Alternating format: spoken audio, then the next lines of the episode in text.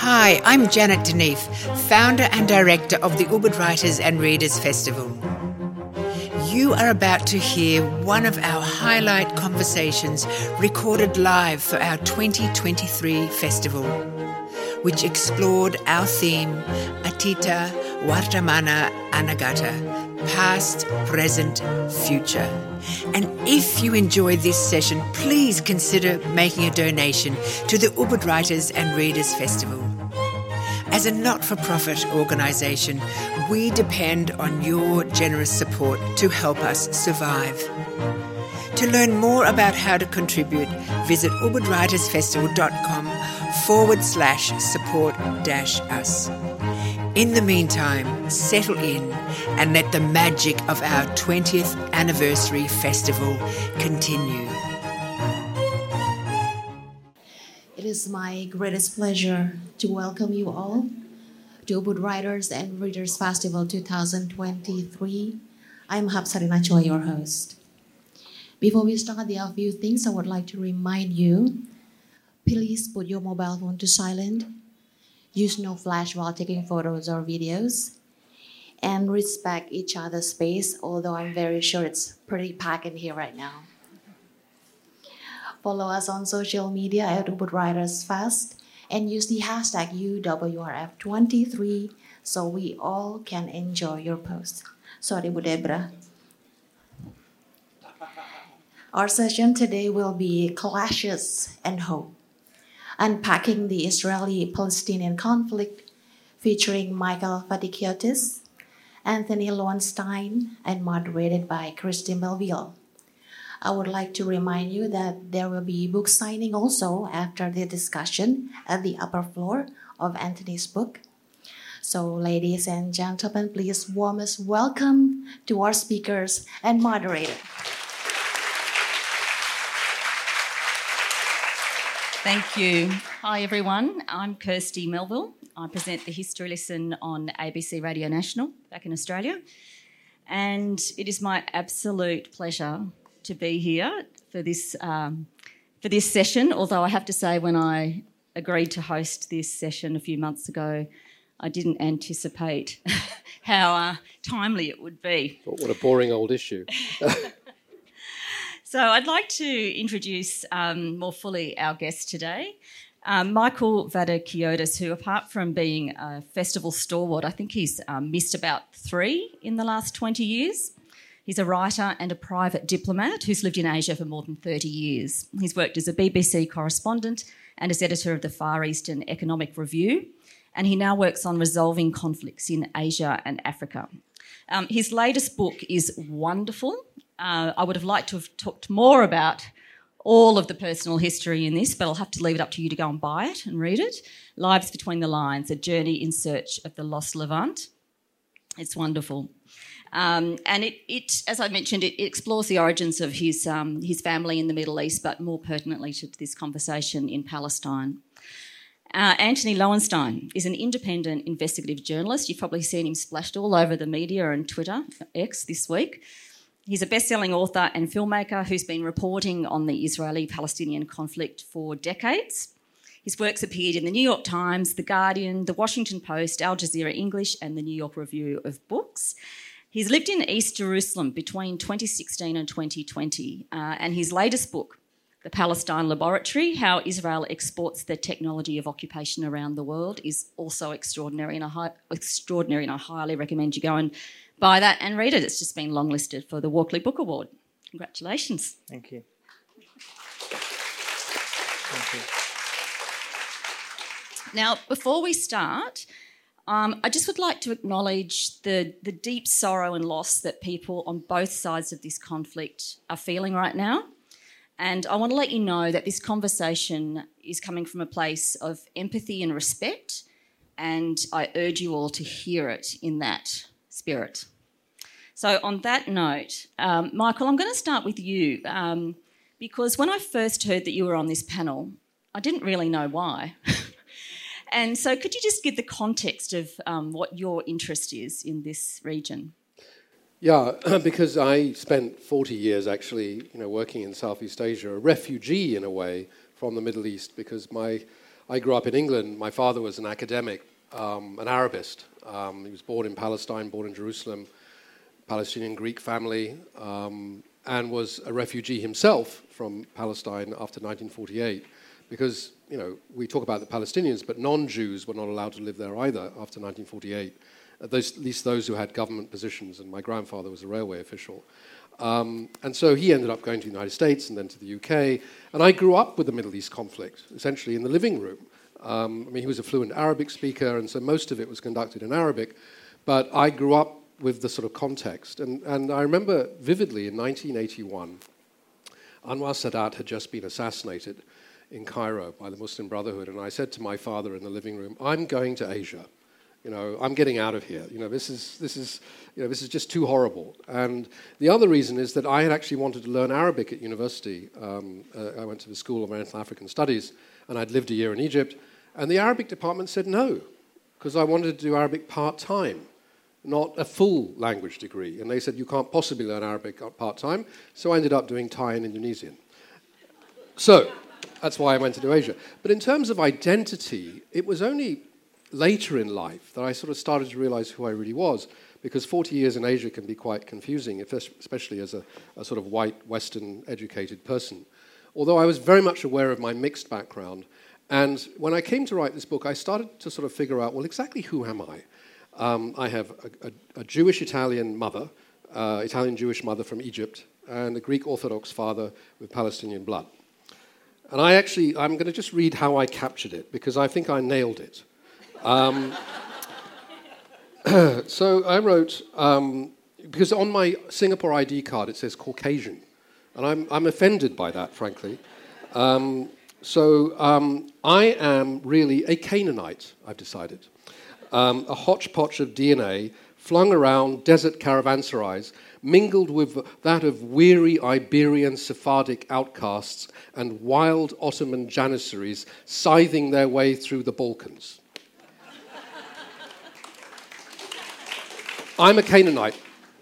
I'm going to come back a little later to um, to your family history and the Palestine that they found themselves living in in the late 1800s, early 1900s. But for now, Anthony, I want to throw to you, and I just want to. I'm interested to hear what you're hearing on the ground right now from friends in both Gaza and Israel.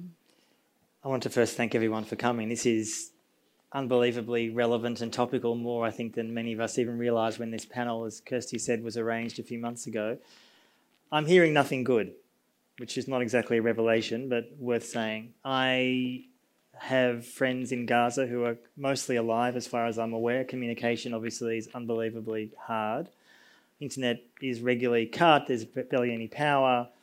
A friend of mine just messaged just before I came on here saying that it's often very hard to even get any way to charge your mobile phone, so it's very hard to get accurate information. But having said that, there is a uncontrolled, without um, constraint Israeli bombardment going on out of anger, revenge, bloodlust, a degree of undeniable fear after the despicable Hamas attack two weeks ago, which caused profound, for some Israelis and some Jews around the world, what I would call existential dread the Hamas attack wasn't about to wipe Israel off the map. I don't mean it like that. I mean that it causes for some Jewish people, and I'm Jewish myself, a sense that this kind of unbelievable ugliness and brutality is what we as collective Jews remember from the dark old days.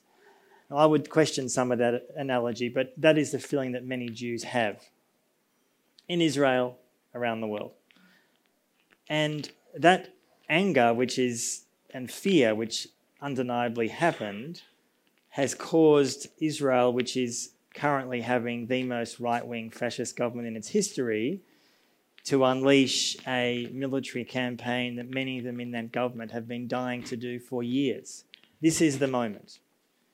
This is the moment that many in the Israeli right who are now in charge of that country, not just Netanyahu, but the leadership around him, who have desired for years to find a way to either kick out as many Palestinians as possible from Gaza or kill as many Palestinians as possible from Gaza. And if you think I'm exaggerating that, one only has to hear the rhetoric, not even just in the last two weeks.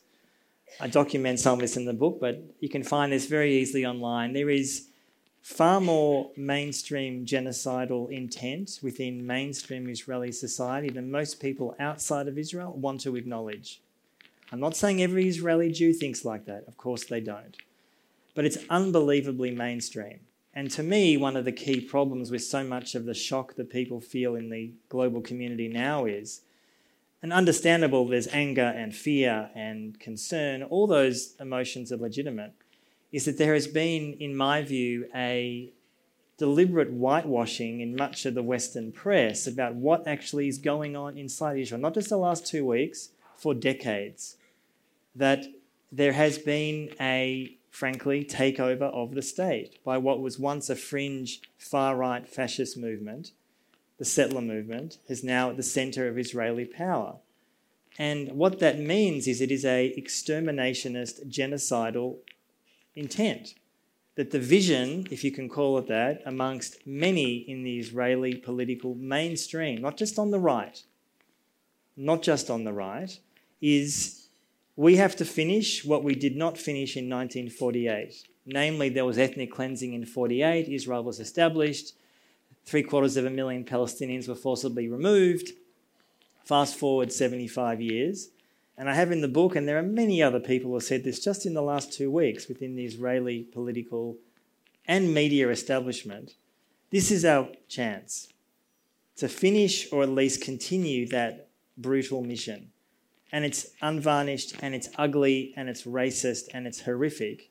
So I have Israeli Jewish friends of mine who I've spoken to since the attack. They were not personally impacted, they were not injured, they were not killed. And I'm talking about, for example, Gideon Levy, who's an amazing Israeli writer, journalist. Um, he's my first son. Is his second name is named after him. He's one of my heroes. He's an amazing man. And he visited some of the areas in the south of Israel where Hamas attacked and killed huge numbers of Israelis. And he said that it was ISIS like, that the brutality, the ugliness was incredible. Having said that, what he wrote consistently, what he's been saying in the media for the last two weeks, and I'll finish on this point, is Israelis, this is his words, Israelis will learn nothing from this attack. Nothing. Now, when he means Israelis, he doesn't mean every single one. He means the vast majority of Israelis will not learn anything from this attack. And the comparison he would make is like the US after 9 11. They learnt nothing from that attack, I would argue. We were discussing this the other day, that, um, and I'm wondering if, if Hamas has unwittingly handed Israel that 9 11 moment mm. and I guess some kind of perceived moral high ground to do exactly as you've just described, Michael? It's a really, I mean, I just want to carry on from, I think, uh, Antony's very good framing of the current situation and sort of extend out a little bit to the enabling environment um, that sort of, I, I, think, helps fuel what this hard right, and I think you're using the right word, fascist, um, you know, core of the establishment Israel is trying to do. Um, and that is the use of the T word, terrorism.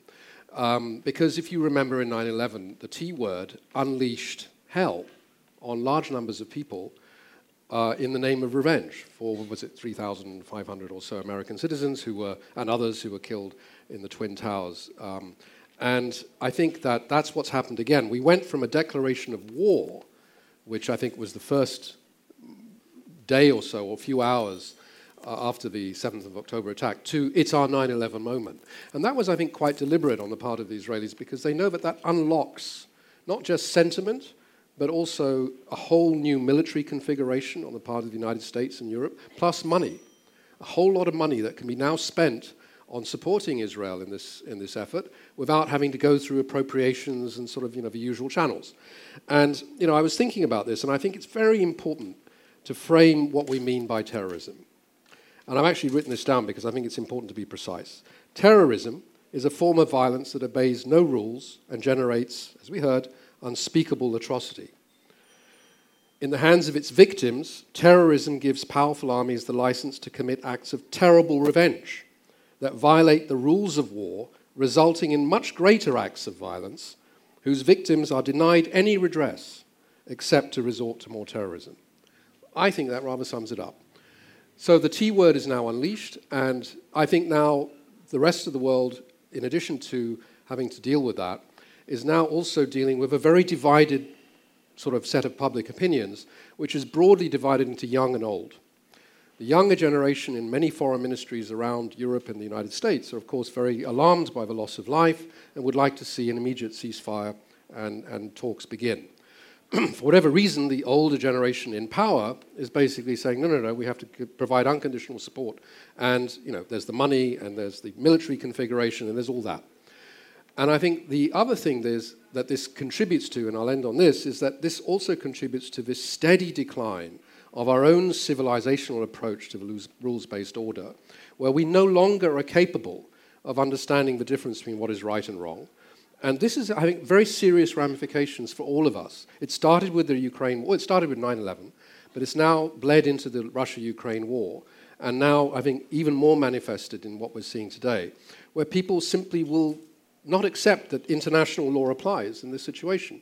And I was quoting earlier King Abdullah as making this, of Jordan, making this very clear. There's one rule for you and one rule for us. And for us, human rights don't apply, international law doesn't apply.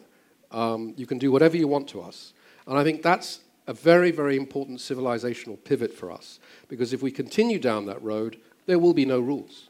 There can be no more rules based order. What do you think the intent of Hamas was? anything I say has to have the caveat that I haven't chatted to the leadership in the last few days, nor have all this information is still being investigated. So that's the caveat to anything that I think anyone can say. But there's a few things I think that can be said fairly confidently. One, from what I'm understanding, a lot of the Hamas leadership didn't expect it to be, in inverted commas, as successful.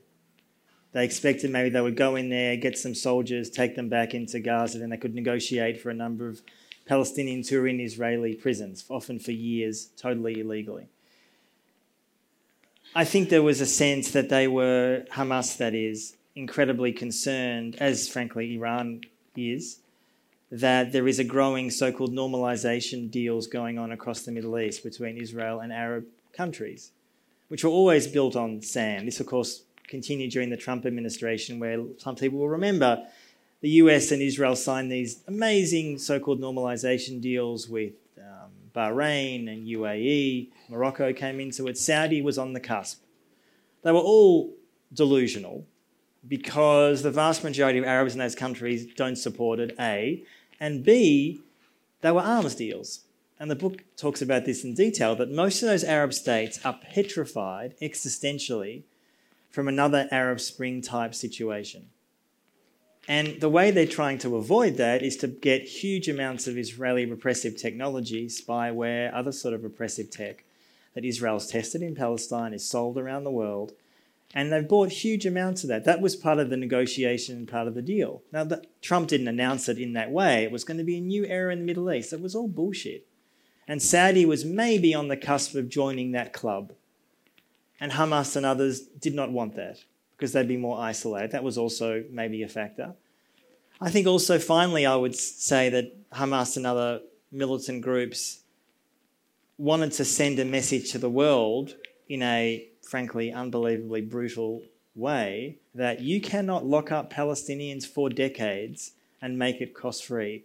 This is what I mentioned before about Gideon Levy, the Israeli writer, who has been saying this fairly um, uniquely because most of the Israeli media establishment right now is utter bloodlust. He is saying there is no military solution to this conflict. There never has been, and there will not be now. Zero. And yet, Israel will go into Gaza, ground invasion today, tomorrow, next week, whenever. They will attempt to decapitate Hamas. Maybe, possibly, they can do so. Who knows? And then what? I'm very much, let me finish on this, compare it to Again, the 9 11 reference to the US and Afghanistan. The US overthrew the Taliban in two weeks. The US overthrew Saddam in three weeks. That wasn't the challenge. There was hubris that they were, had, they were winning the war. It was delusional. Then the guerrilla war started, and the US lost both those wars, and in fact hasn't won a war in half a century. Neither has Australia, by the way. We cannot win a war. We actually don't know how to win wars, and because we start wars we shouldn't have started. And I fear that Israel is doing exactly the same thing. They could maybe decapitate Hamas, maybe, possibly, and then what? And just finally, there's a Reuters report two days ago that said that there is no Israeli plan. In other words, the Israelis don't know what they're going to do if and when Hamas is overthrown, which leads to inevitable more chaos. And in the eliminationist, exterminationist mindset of much of the Israeli far right, that's actually a good thing. Chaos actually is a good thing. It's what they want. I think the other tragedy to this, in, in addition to what, uh, following on from what Antony said, is that I've been in the Middle East three or four times this year, uh, not in Israel, but uh, in and around in the Levant. Um, and I was actually in northern Iraq just three weeks ago. Um, that possibly wearing sort of you know blinders. I, I think many people in Syria, Jordan, Iraq, uh, in the Gulf, uh, in Egypt, um, were starting to sort of enjoy a period of what they call de-escalation. That's not to say that the terrible conflicts that have afflicted those countries uh, in the last 20 years have gone away, but there was a sort of let up in the pace and the and even the attention paid to those conflicts, and even the, I think it was mostly perception. As soon as the, uh, the, the Russia-Ukraine war broke out, the Middle East breathed a great sigh of relief. Um, now, having said that, there were people also saying there's going to be a third intifada. You know, this thing cannot, because of the pressure that the settlers have brought to bear uh, on the West Bank in particular. And I, I think it, uh, one big surprise was that it came out of Gaza. I think people expected the anger to boil over on the West Bank um, where you know, every day Palestinians are harassed, are killed, um, are denied basic necessities, their land is taken. Um, you know, Gaza was sort of shut off from Israel, but not the West Bank. Um, and I think people expected the trouble to be there. But at the same time, they were hopeful. I mean, it's partly what you said, which is the, the Saudis and the Gulfies sort of saying, well, if we can accommodate Israel, we can maybe manage it. I don't think the Saudis were going to sign that thing, by the way. I think they were, they were holding out for an arms deal with the US and I think they wouldn't have signed. Um, but so there was this sort of sense, as, and the word is confusing to us because they, they use the term de escalation. That's not end of conflict. That's just Syria. They want to recover. They want to, they want to rebuild their communities. They've had 20 years of more recent war. Um, so I think it's just it's a tragedy in a way, but that's all been blown away um, because now I think, as, as Antony said, the, the conflict may well spread to Lebanon, which is a country that is in deep trouble. Um, it may, may well spill over into the West Bank uh, and therefore affect Jordan. Um, I have to say, though, when I was in Erbil in northern Iraq just less than three weeks ago, it didn't after the after the attack, just after the attack, didn't come up once. The Kurds couldn't care less. I mean, they're not Arabs; it's not their fight.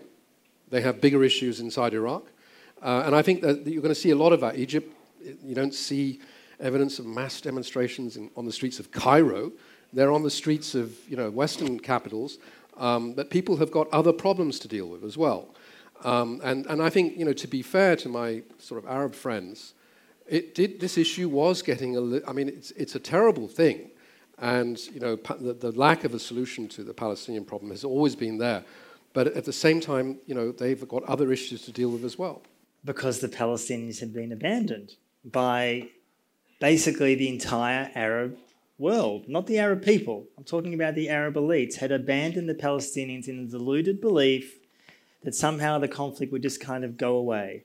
And what they're finding, these deeply corrupt, mostly Western backed thugs that we support and fund and arm, not necessarily the three of us on the stage, probably, can't speak for you two, but don't fund them directly, but we in the West are funding them, supporting them, protecting them under this illusion of indefinite security. And Michael mentions de escalation. I'm not saying he's wrong on that, but I would say if you are in Palestine, the violence, Gaza and the West Bank, even before the last two weeks, it's been the deadliest period for decades. But just Palestinian to, but, civilians are dying every single day. But can we also ascribe some blame, please, to the Palestinian Authority and the Palestinians? Backed and funded by us. Because, you know, I mean, my father, bless him, before he died, uh, he was very. He went to school with the founding members of the PFLP, the, the Palestinian Front for the Liberation of Palestine, Popular Front for the Liberation of Palestine, and you know these were the original sort of hijackers and in, launched the initial campaign of violence outside of Palestine. And I remember him, you know, in, in his diaries after he died, I read that, you know, he had tried to convince the Palestinians through the council um, that they should raise money on the ground and they should focus the struggle on the ground. But no, what did they do? They took money from the, from the sheikhs, from the oil barons, from the, from the corrupt states, and they got rich. And they, they decided to take that money instead of raising money from the ground for the struggle on the ground. And the PLO, the Palestinian movement, became rather detached from Palestine. Um, this is sort of pre Oslo pre the formation of the West Bank and so on. And it was just sad to see these people who were campaigning internationally for their freedom, who, like many, many armchair rebels, were basically being treated by you know, the, the, the rich oil sheikhs, who never, my father always argued, never intended to fight for them in Israel. After the 67 war, that's it. They knew that Israel could not be defeated, and they gave up. So you're right. But also ascribe the blame to the Palestinian leadership, please. I have for 20 years. They are deeply corrupt, yep. deeply complicit, and mostly backed and funded by us. Well, where is Mahmoud Abbas in all of this? Chain smoking, summer in Ramallah, about to die, and it couldn't come a day soon enough. I mean, seriously, these people have no credibility. Not talking about with me. The Palestinians in Palestine regard people like him, for those who don't know, he's the supposed leader of the Palestinian Authority, has no authority his four year term expired more than 12 years ago. He's a typical Arab Western back thug that no one respects. And one of the possibilities that I'm hearing is that if and when Hamas is overthrown, we'll just bring the Palestinian Authority back and they'll control Gaza. It's delusional, either by him, how he's still alive at 87 and chain smoking is beyond me, but he is. But is, you know, the thing that is so often, I think, missed in so much of the Western coverage of this issue is this is a colonial issue. This is imperialism. It's not just a conflict between two sides who can't get along, it's colonialism. That's what it's always been. If you displace people for decades and decades and decades, you can't be surprised if they rebel and resist and get damn angry, even if the whole world mostly chooses to ignore it until they can't anymore. I think this is a good place to, to jump back a bit and get some context for how we've ended up where we are today. And Michael, I'm interested to hear the, I guess the, um, if you could paint a picture for us of the Palestine that your great grandfather, I believe it was your great grandfather, he arrived. He arrived from Greece. Yeah, from Greece to Palestine. What was the Palestine that he arrived in like? You know, it's it's a very after I wrote the book, and and and I like many people who look at that 100 year period from the mid 19th century to the mid 20th century, a sort of halcyon period of, of relatively sort of um, peaceful cosmopolitanism, which was essentially um, built by the Ottomans through their rather neglectful form of imperialism. Um, you know, they just they let people be, and and many of their of the local leaders of the Ottoman Empire, you know, took sort of skills and people and trade from everywhere. But it's interesting that that period is going through a revival in the thinking about what the Middle East of the future should look like. All the lines that were drawn and all the conflicts that were generated by the post colonial era, if only we could get rid of all that and go back to what we were before, which was squabbling communities, rather unequal. Jews were not equal citizens under the Ottoman Empire, um, or non Muslims, but everyone was sort of allowed to live together and, and get on. So, but the, the, the Palestine that my, grandpa, my great grandfather and my grandfather was born into was um, one of relative um, calm and, um, I would say, um, you know, peaceful coexistence for a number of communities. You had the Palestinian Arabs of the, of the Galilee, sort of the River Jordan Valley and the Sea of Galilee. You had the coastal Arabs, who were sort of piratical, sort of merchant um, rather influenced by the, by the Ottomans, mixed in with a sprinkling of sort of Balkans and Greeks and Italians. And you know, that's where the cosmopolitan was along the coast. And then you had um, the, the, Orthodox Jewish you know, uh, communities in the holy sites. And most importantly, the Greek Orthodox Church, which controlled everything. I mean, today in the land of Israel, one third of the land of Israel is actually owned by the Greek Orthodox Church. Um, the Knesset, the, uh, the Prime Minister's residence is actually built on Greek land. Um, and they were all sort of happily, but not so happily in the end, because as European imperialism started to impact on the region and the Turks, the, the Ottoman Empire declined and the Europeans started coming in, everyone started to squabble a little bit. And you know, what the first thing that happened in the Holy Land was that the, the Christian missionaries started coming in and displacing, for God's sake, the Greek Orthodox. And so there was an immediate fight between the Orthodox Greeks and the, and the Franciscans and the, and the Catholics over the holy sites. And then the next thing that happened in the 1920s and 30s is Jewish immigration started, just before the Second World War, encouraged by the Brits um, since the Balfour Declaration. And that started to displace um, relationships and communal harmony, particularly where my father was growing up in Haifa, which was basically a port city, and it was full of everyone. Um, and, and it was rather also rather trade unionized, and so it was a bit leftist. And so when the, when the, when the European migrants came, there was an immediate displacement, particularly among dock workers and so on. And, and so there was already tension. But the real turning point came in 1930 with the Arab Revolt. And the Arab Revolt was against the British policy on Palestine. It was very violent, it was put down horribly. Um, many Jews were killed, many Arabs were killed, but the British basically put it down violently. Can you just jump back to 1917 to that Balfour Declaration and tell people what that was and what it what the promises promises that were given leading up to that? Well, I don't have the, the text in front of me, but it essentially promised a homeland uh, to the Jews. Um, and what's interesting about the Balfour Declaration is the context. Don't forget, this was happening just a few around the time of the Irish Revolt, um, which I think was an important part of the context because the Brits were putting down their own, you know, their own people, um, and um, you know, at the time also they were exporting a lot of, a lot of people away from bad places so they could sort of deal with them um, in, in different ways. And, and so the Irish question, I think, was very much in the back of everyone's mind, 1916 onwards. Um, and, so that, in, and, the, and the empire was reaching its apogee, it was, the, it was the height of empire. And the British thought that they could just direct things. Well, we can, you know, we can make this decision. They had buyer's remorse almost immediately afterwards. There were several incidents um, the Peel Commission was one of them in the 1930s, which basically wanted to reverse that. And they said, no, no, no, no, this is a bad idea because it's causing conflict. Oh my God, what are we going to do? And then the Americans objected seriously to, to the large scale immigration in Palestine, seeing it as a casus belli and seeing it as the, as the root of future conflict. And although we all remember that the United States was the first country to vote for partition, they actually tried to fight against it. They were very much against you know, dividing Palestine and they knew what was going to come. And so, th- this long tragedy of everyone kind of foretelling the bad things that were going to happen um, through the sort of history as it was sort of marching along, especially after the Second World War, or before and just after the Second World War, it's tragic. So, when after partition um, came into effect, I think May, May 1948, when the Jewish state was declared, um, what was the immediate impact on Palestinians or on, on Palestinians? Jews? Well, there, there's sort of a myth that's been told for a long time that the problems in inverted commas only started in 1967. For the first 20 years of Israel's existence, Palestinians were not equal citizens. You know, it's amazing to look back now and see, maybe including some people in this room, who would re- have regarded years ago Israel as some socialist paradise. It was always bullshit. It was a socialist paradise maybe if you were Jewish, not if you were Arab or Palestinian. You were not an equal citizen in Israel from day one. Never.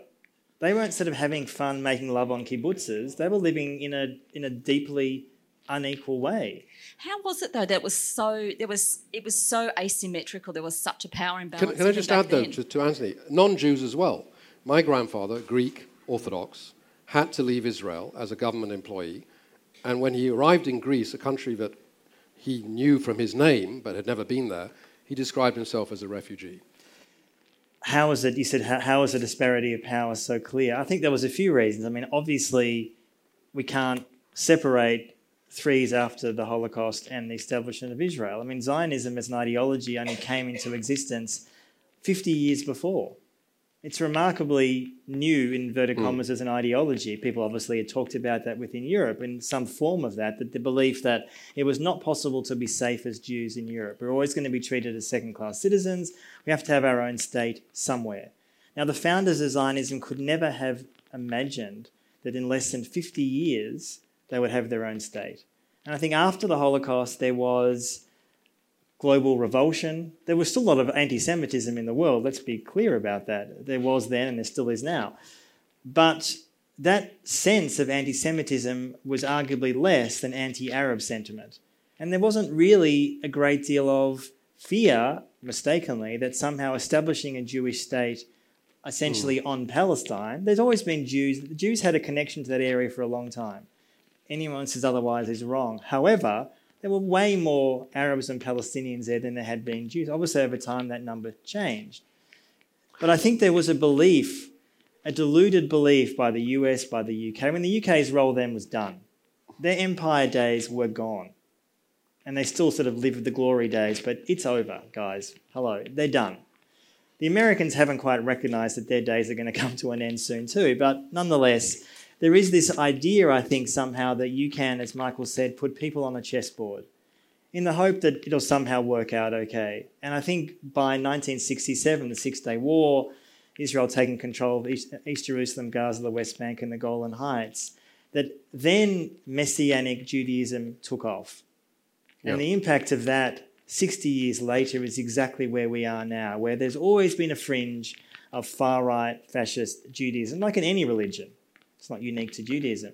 But what has, what has happened, it's been empowered for years in the extreme settler movement. People often hear the word settler in the West, don't quite know what it means. I mean, the short way to describe it is these are people, not all, but many, who are genocidal. If you go to somewhere like Hebron, a very infamous, what's a well known Palestinian town, and there's about a thousand Jews. If you go there today, not 50 years ago, today, they are openly calling for the extermination of Palestinians and Arabs, openly, and they're given 110% Israeli government military support. That is the ideology that started off as a fringe movement that is now profoundly mainstream. And I don't know now in 2023, you can't reverse that. You can't go back to what it was 50, 60 years ago. That is now at the heart, I would argue, the cancer at the heart of Israel. So it raises questions about what, if any, peace process is doable or viable. And it's sort of my business, so I should sort of know something about it, although I find it, I find it really hard uh, because of the picture that you paint um, to imagine um, what a viable peace process would look like, even a dialogue at this point. I mean, about three or four months before this, this violence, there was an attempt by the Americans to convene the Palestinians and others, I think in Aqaba in, in Jordan. It was a failure complete failure. There's, Shocked to hear that. Yeah, just, uh, just I mean, shocked. Yeah, so the Americans will say, "Oh, it's not that we haven't tried." Yeah. Um, and I'm, I'm, I'm, sure that they knew that it wouldn't work. Um, so you know, there's been absolutely, the, and the Palestinian Authority mandated to do this. They refused to hold an election because in any election, Hamas would probably win. Um, and you know, they they're scared in a way of actually going to the table because they know they don't really represent anymore. Uh, it's Hamas who, represents the Palestinians physically. Um, I mean, despite what the propaganda says, I mean, the fact is the only people fighting for their rights at the moment is Hamas. PA has done nothing. Um, and so it's very hard to imagine what a peace process would look like. And yet, I think we will get to that point once this you know, awful period passes. We had a European effort, we had an American effort before that, um, we had um, uh, the rest of the world sort of chiming in, but nothing has worked. And I think that what we're going to end up with is uh, uh, having to knock it down to its basics again and having to deal with Hamas and Iran. Iran, by the way, I think is the big winner in all this at this point. Um, you know, they wanted Hamas to be the negotiating partner of the Israelis. They, they always want their proxies to be in front. They've achieved it in Yemen with the Houthis. They've got Hezbollah in Lebanon. They're likely to, if there's any fighting in, uh, along the border, Iran will move in even more sharply. And so I think what will eventually have to happen is that any process will have to be involving the United States, the Arab world, and Tehran. No Tehran, no process. And this, of course, is Israel's worst nightmare. I happen to believe that the reason why Israel has demonized Iran so badly over the last 20 years is because they were worried that a peace process might succeed And they wanted some antidote to a peace process, which, because of the Americans' fear of Iran, was an effective one. Mm. But now Iran's going to come front and center again. So, if we were going to have the Michael Vatikiotis peace process, if you were sitting down with Netanyahu now, what would you say? I would, I would get the Chinese, who have leverage over the Iranians, to do a de escalation deal between Israel, Israel and Iran. And then you'd have to bring Iran to the table with the, Arab, with the other Arabs and the Palestinians. Hamas, of course, you know, speaks, uh, uh, answers to Iran, so does Hezbollah. Um, they have to be in the room. What would you say? I wouldn't be quite so polite. I think that to me, the only way or the likely way this will end or evolve, I'm not talking about today and tomorrow, is very much similar to how apartheid South Africa ended in 1994.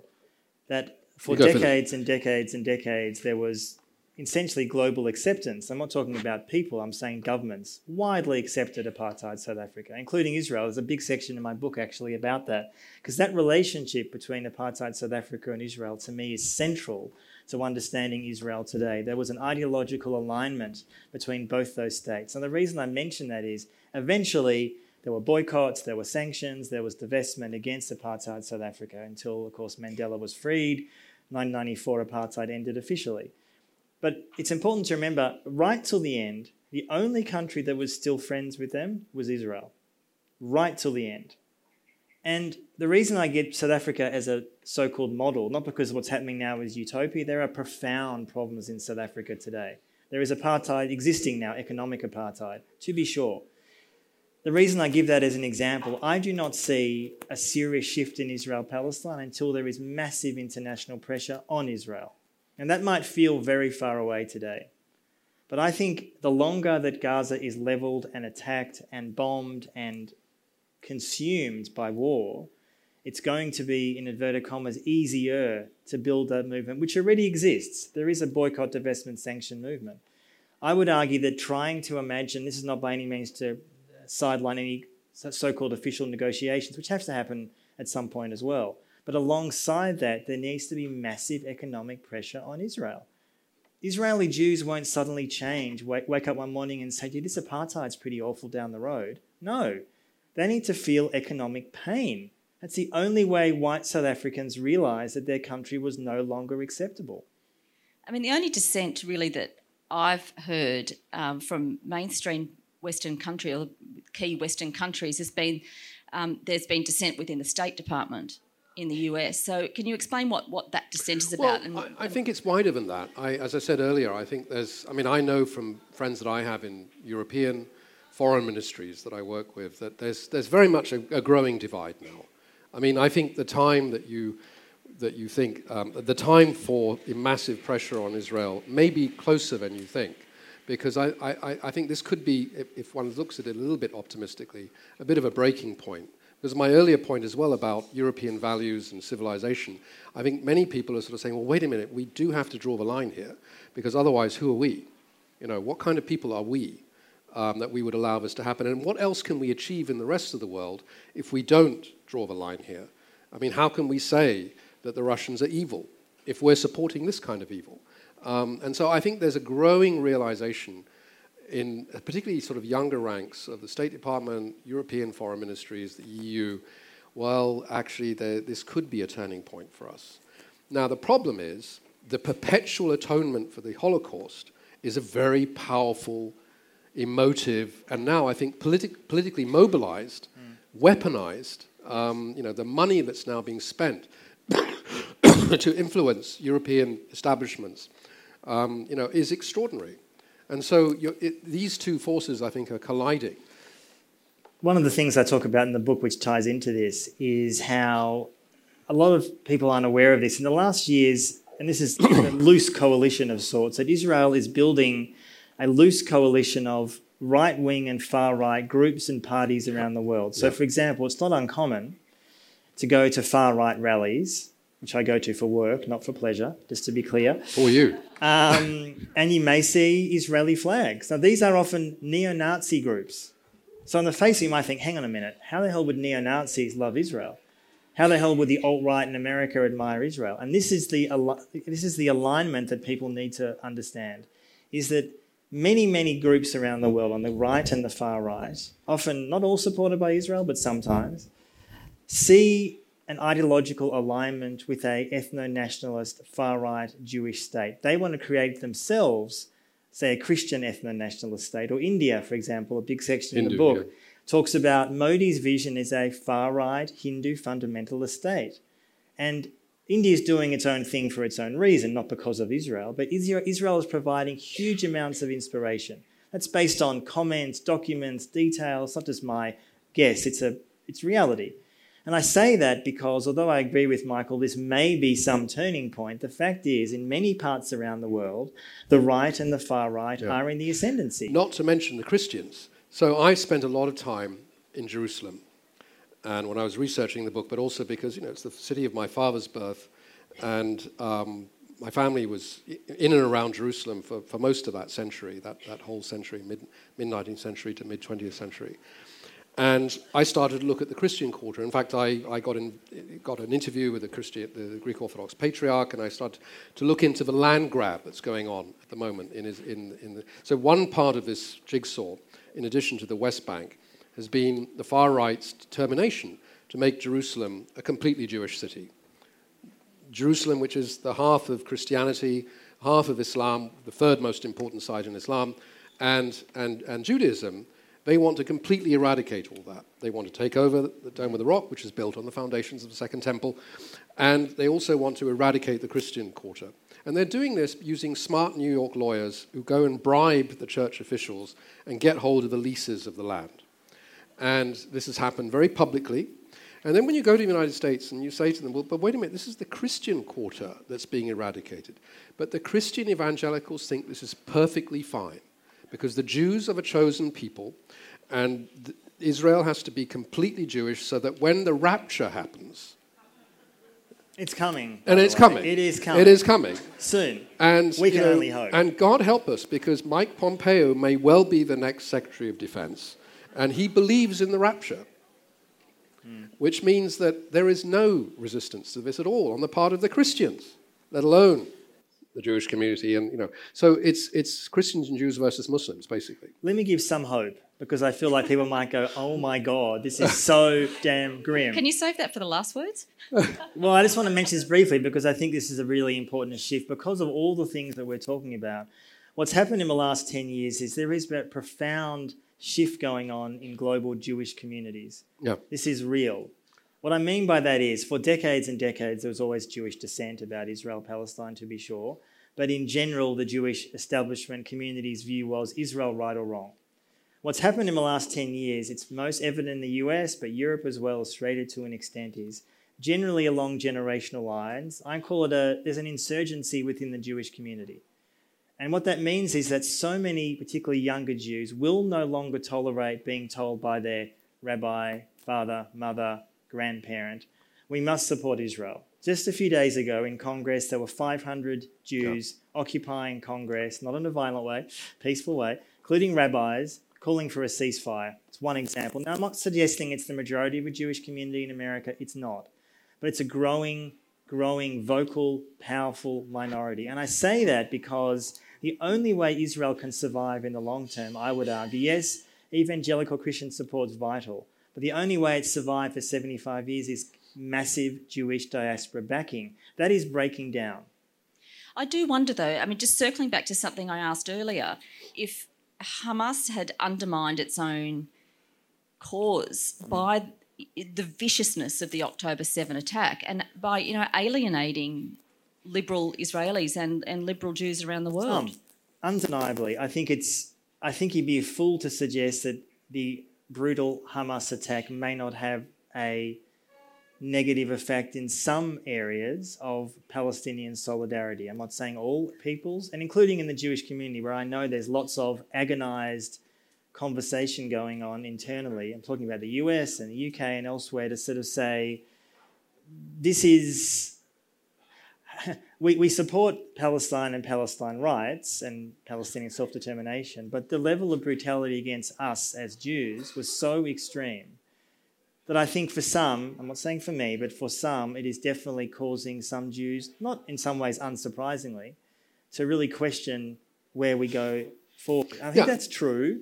But I do think the longer Israel is bombarding Gaza, and No. again, let's be clear, this didn't start two weeks ago. The West Bank's been on fire for years. Every single day now, every day, there are multiple Palestinian civilians being killed. Every day.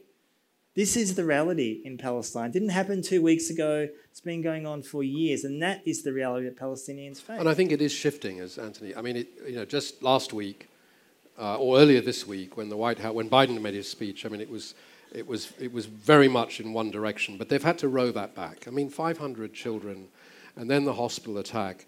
I mean, you know, I think it's now going back to my earlier point about the division within within government. I mean, we've gone from the State Department saying that they can't use the word, you know, uh, de-escalation or ceasefire, to the- White House rowing back its statements so that they're now including a two-state solution in the sort of White House memes, because I think they realise this is unsustainable. It's, you know, that. Two state is dead. I mean, I know, two, but- mean but- two states, please. But- well, it's done. But th- never mind. My point is that they're rowing back Yes. from the unconditional to something that requires something mm. else. Mm. Well, if a two states dead, I mean, is a one state even possible? I mean, Well, can I can I How's it answer that gonna because I, I was actually in, met some people 2018 2019 who were one staters. These are Arabs living in Israel who felt you know there might be a chance to live in a pluralistic um, democracy. This was this was this seems like an eon ago, but actually in that election they did quite well. I mean, the one staters did quite well. There are Arab parties who got elected. Um, and they, they, have, they, they have a significant number of MPs, I forget the number, and that's when the right wing pounced, um, because I think that was a threat to them as well. Is one state possible? Well, today and tomorrow, probably not. But again, Israel is facing an existential question. There's only two options here there's indefinite occupation and apartheid, which is what we're in now, or some kind of resolution towards a solution. To, I would argue one state. I think one state is the only viable long term solution. But the alternative is apartheid. That's what it is now. So when Israel says, "Oh, how can we talk to Palestinians? You know, they're terrorists or Hamas Uh, killing our citizens." Sure, that's horrific what happened. But ultimately and eventually, I would argue that the US, in fact, should not be involved in any negotiations. Cut them. I mean, that won't happen. Cut them out. The idea that the US has any credibility, they have zero credibility. Credibility with whom? With Palestinians? No. The president was disinvited from a summit that he set up in, in, in Jordan. I mean, Biden goes to Israel and kind of is like some senile old man. He doesn't know what he's talking about on Palestine. It is so embarrassing. This is US leadership. He sort of said a few days ago the world needs more American leadership. No, no, no. the world needs no American leadership. This is not the solution.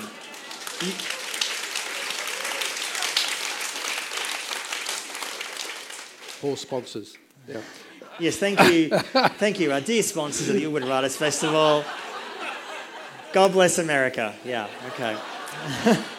um, Michael, at the beginning of the year, you tweeted some predictions for the year. Oh, God, you saw that, did you? Yeah. Oh, I did. uh, one of them was that there would be a complete annexation of the occupied territories. Yeah, I mean, I, I mean, I'm very much of Antony's view that this has just been building up, and you know, it's far worse than people realise. And one of my predictions at the beginning of the year was that that, that, that there would be more and more of this leading to, you know, uh, uh, but but the third part of that prediction is also very important, which is a breakdown of the rules-based order. And I think you know we really do have to pay attention to this because otherwise we have none of us have any leverage at all anymore. Um, you know, and, and Israel is the most difficult. I mean, as an organization, we've never dealt with the state of Israel because, you know, we've always felt that there's no one that can speak to the state of Israel other than, the, you know, previously the United States, but not even that. Um, and, and it's an extremely difficult government to deal with.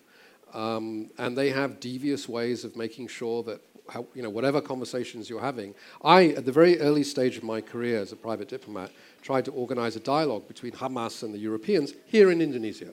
The Indonesians were all for it. The Europeans were all for it. The Israelis got hold of it, called the Americans. The Americans called the Indonesian president, said that's not going to happen. So, you know, I mean, that was 15 years ago. I'm That's s- that American leadership we love and admire so much, isn't it? Hmm. So it's, it's, it, I think we, we really have to pay attention to that third part of this, which involves all of us, which is what, what values do we ascribe to our foreign policies, to our government aid policies, and can we sustain them if we, if we ourselves don't uphold the rule of law? I'm so intrigued, just quickly, by the title of private diplomat. I've been trying to nut that out for a while. Who hires you? Well, in a way, it's, there's more and more demand because the multilateral system is broken, and governments, as we see, have no agency anymore. Um, and increasingly, they, people turn to private organizations to facilitate things that governments are either not willing to do, or can't do, won't do, won't do in many cases, um, and also to try and fill in the gaps in, in a system that is completely broken, um, with no one really thinking about how to rebuild it. And so, what do you do? You, you hire a temp you know, uh, temp- temporary help. So have you put your hand up yet? Well, we do. That's what we do. I mean, more and more of our work is interstate because of that, because it's the interstate relations that are broken. Inter um, or intra? Inter. But Can you've done. Right. I kind of say one thing. Sorry, just maybe just in addition to what Michael said, this there is this obsession in much of the West about the so-called rules-based international order. It does not exist. It does not exist. It's now, broken. when I say that, as in and Michael mentioned the Russian invasion of Ukraine, obviously a hideous violation of all rights. But have we forgotten a multitude of other crimes? The American invasion of Iraq, the American invasion of Libya, which was illegitimate. I mean, there are so many examples where there is no accountability for anyone who commits torture, kills civilians. I'm talking about American officials, Israeli officials. By all means, let's arrest and take on African dictators. I'm not opposed to that. But at the same time, it's remarkable how about within about 10 minutes of Putin invading, invading Ukraine, he was charged by the ICC. By all means, charge Putin, a thug. But it's interesting how there's no desire or interest in potentially prosecuting George W. Bush or Barack Obama or any US leader since World War II, all of whom, by definition, are war criminals. By definition. None of that. And is Netanyahu a war criminal? Of course he is. And I say that because when we talk about the rules based international order, so called, which my government and many other governments preach, most of the world laughs. They look at you and they say, Sorry, how about Iraq? How about Afghanistan? How about Palestine? They laugh at you. So the UN is in a panic at the moment because all the, all the resolutions that were passed against Russia um, in the wake of the Ukraine invasion, which actually were often razor thin majorities, because this double standard is already taken, uh, you know, taken hold in, in much of the global south. And people hate to use that term because they're afraid of the other. There is another out there. There are all these countries that now look at the behavior of the United States and Europe and say, I'm sorry, you know, you, you're, you're just simply, it's a double standard. And now, whatever support they had at the UN, there's a very interesting story that happened last, at beginning of this year, the anniversary of the invasion, when the United States sponsored a resolution at a General Assembly to condemn the Russians for the invasion on the anniversary. The UAE had a resolution at the Security Council, because they're on the Security Council, um, condemning the situation in the settlements, you know, in the West Bank. The Americans pleaded with them, please remove that resolution. And they said, why? Said, well, because if you have that resolution at the same time we're doing this condemnation of Ukraine, it's, just not going to pass. You know, and, and you know what? The UAE said, what's it worth? What's it worth? Well, they're a nice client yeah, state, yeah. so they're happy so, to take. Yeah, so they, they did remove it in return for not putting sanctions on the UAE for what the Russians are doing in Dubai. So it was a good deal for the, the, the UAE. But that shows how razor thin that sort of um, uh, plurality of the sort of Western world is at the UN. And this is going to make it far worse. Mm. So, just to finish up, um, I'd just like to hear from both of you about how, what, what your best prediction is on how this is going to play out in the short term. You mean in Gaza? Yeah. Or, yeah. Well, no, we're good. I think Israel will send ground troops in shortly, today, tomorrow, next week. We don't know when. I fear many of the hostages that Hamas has. We don't know the exact figure. Every day I read the numbers seem to change, but it appears to be over 200, many of whom are civilians. I fear many of them will die. My fear is that the Israeli establishment is not particularly concerned by that. They've often, some of them have actually said that. It's a, it's a price worth giving up. I think there's also, it's worth saying, profound anger within Israel towards Netanyahu. A yes. lot of polls say that he should resign tomorrow. He won't. But there is massive, profound anger towards him because he is blamed correctly for the unbelievable disaster on October 7. Israel will go into Gaza on ground troops. I fear it's going to be an ugly guerrilla war. I think it's conceivable that Hamas can be, inverted commas, overthrown militarily, its architecture destroyed. Of course, huge amounts of civilians killed. I think Israel will inevitably begin a global assassination campaign against Hamas leadership because most Hamas leadership don't live in Gaza. They live around the Arab and Muslim world. So all those leaders of Hamas looking over their shoulder right now because they have a, I think they will not have a long life.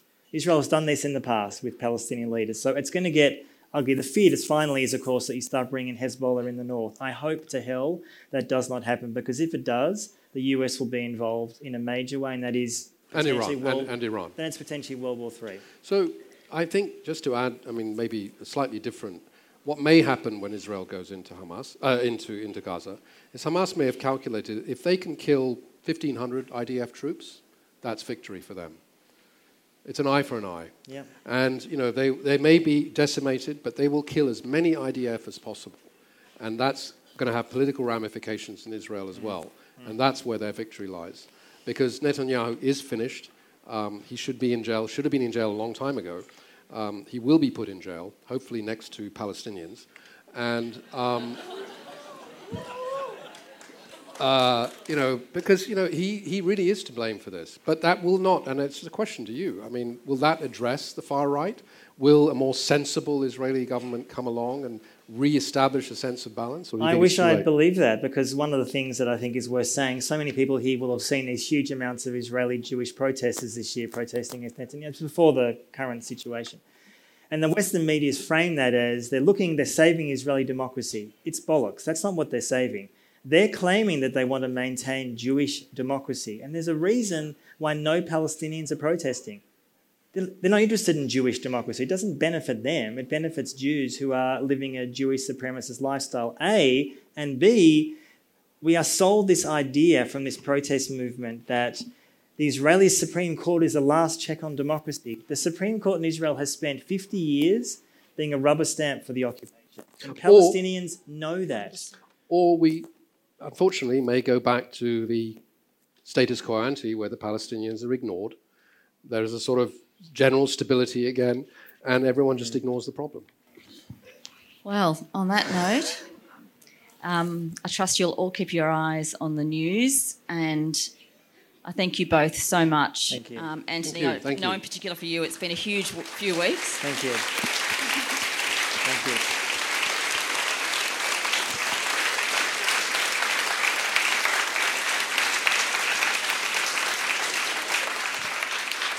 And thank you to Michael too. And I urge you to please read their books. They're both brilliant books.